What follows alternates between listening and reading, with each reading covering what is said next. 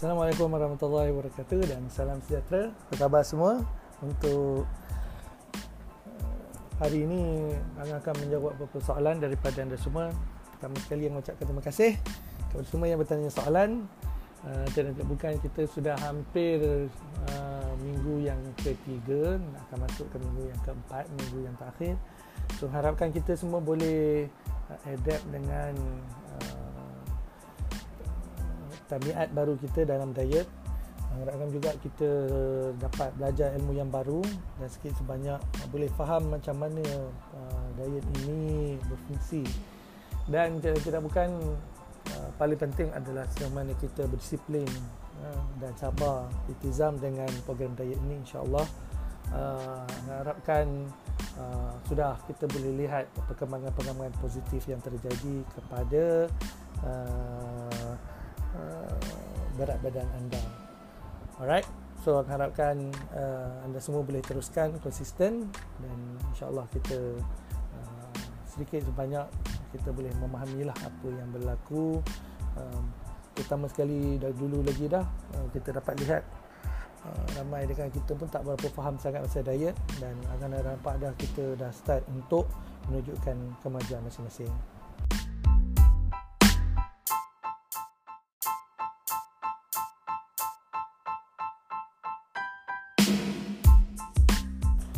Soalan yang pertama berbunyi kenapa tak boleh ambil seafood udang sotong? Uh, pertama sekali uh, dalam diet ini kalau boleh kita biasakan untuk uh, ambil uh, daging yang uh, warna putih lah. Selalunya sebab tu kita tak uh, berapa recommend untuk anda ambil macam contohnya daging kambing, kan daging lembu dan sebagainya.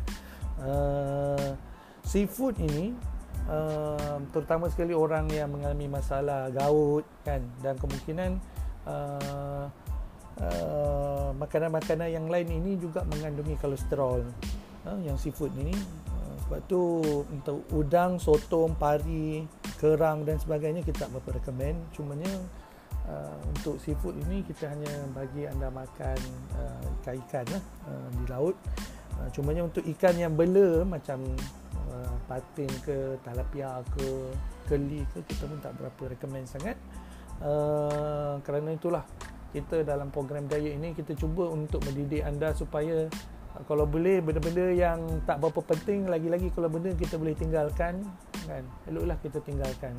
Dan ikan pun seperti yang kita tahu banyak dekat dunia ni pun mengapa kita nak perlu stick kan? Kepada sesuatu uh, makanan yang kemungkinan dia mengurangkan lah uh, kita punya prestasi kita dalam berdiet. So mainly kalau nak tanya kenapa seafood ini tak boleh diambil because of I think it's not good for orang yang ada uric acid pun kan dan kemudian it's not good for orang yang uh, ada kolesterol. Okay. So uh, macam uh, alasan-alasan lain mungkin terlalu kecil tapi itu adalah uh, antara sebab yang besar kenapa kita uh, tak berapa galakkan untuk ambil uh, certain-certain seafood. Harap menjawab.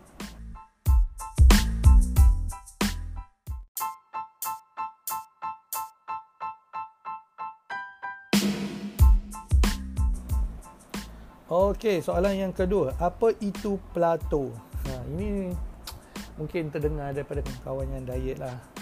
Uh, plato ni sebenarnya stagnan. So berapa lama dah kita dah buat diet, kita berat kita tak turun-turun pun. So uh, plato ini memang ada satu ketika dia terjadi dengan sebab yang uh, pelbagai lah.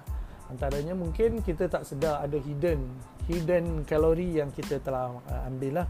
Antaranya adalah uh, ada certain orang mungkin dia ambil uh, contohnya uh, soalan yang pertama tadi dia mungkin ambil uh, daging ya. Yang kadang-kadang daging itu mem, uh, mempunyai uh, uh, saturated fat yang tinggi. So itu yang boleh menyebabkan uh, terutama sekali orang yang BMI dah bawah 25 penurunan itu agak lambat sedikit lah jadi yang kedua adalah um, kena tahu tau yang bila mana kita uh, dah mencapai penurunan yang banyak so automatik keperluan kita pun dah makin uh, sikit. So maksudnya sebagai contoh keperluan untuk kita waktu berat 120 kg tentunya berbeza bila mana berat kita dah 80 kg. Oleh sebab demikian kita perlu adjustment. sekali, sekali lagi dia menyebab, dia ada kaitan dengan uh, jumlah kalori yang anda ambil setiap hari. So kalau berat, berat anda 80 kilo tentunya dia berbeza ya, keperluan dia berbanding dengan waktu anda 120 kilo. So perubahan-perubahan seperti ini yang kita perlu jaga dan there must be a, uh, orang kata cause lah cause yang menyebabkan berat kita tak turun-turun. Uh, so yang paling kita takutkan adalah bila mana uh, kita uh, uh, diet dengan yang salah.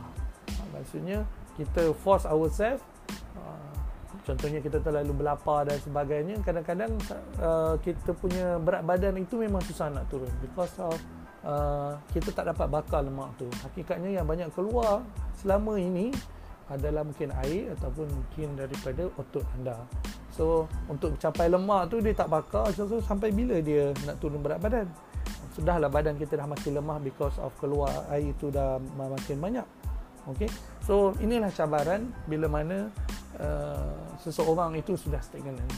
Dan bagi Angah, inilah cabarannya bila mana kita berlaku ini uh, sejauh mana kita uh, melihat keazaman kita, kizam kita niat big why kenapa kita uh, berdiet ini. Kalau setakat diet ini nampak macam aja nak join kawan-kawan saja, join the crowd apa semua, ah, so ini memang menjadi satu cabaran lah kepada anda semua bila mana ada cabaran-cabaran sebegini.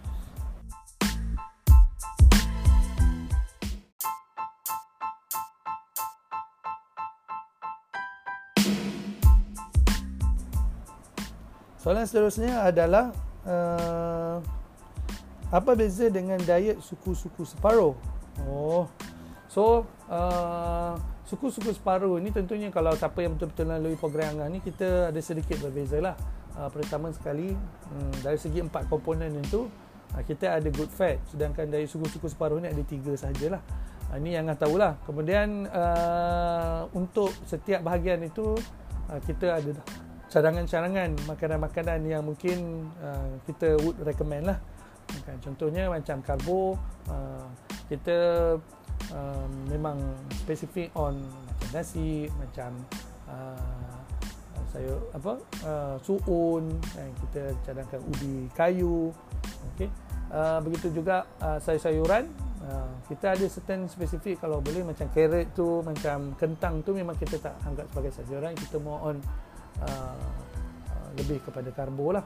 Dan untuk makanan uh, untuk protein memang kita uh, apa uh, uh, kita tak uh, would recommend uh, daging yang merah lah. Macam daging lembu macam daging kambing um, ada certain seafood pun kita tak berapa cadangkan. So uh, mungkin ada sedikit perbezaan.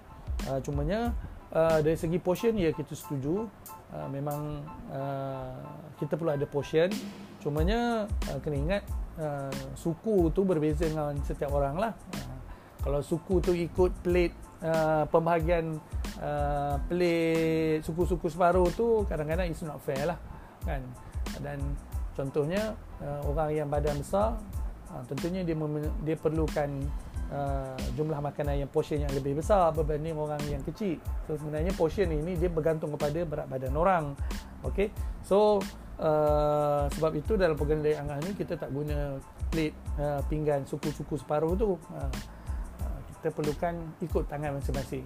Okey. So nasi itu hanya sepenumbuk bukan sesenduk eh. Bukan sesenduk ikut senduk rumah kita dengan senduk rumah lain pun berbeza. Okey. So uh, itulah sedikit perbezaan antara suku-suku separuh yang Angah tahu.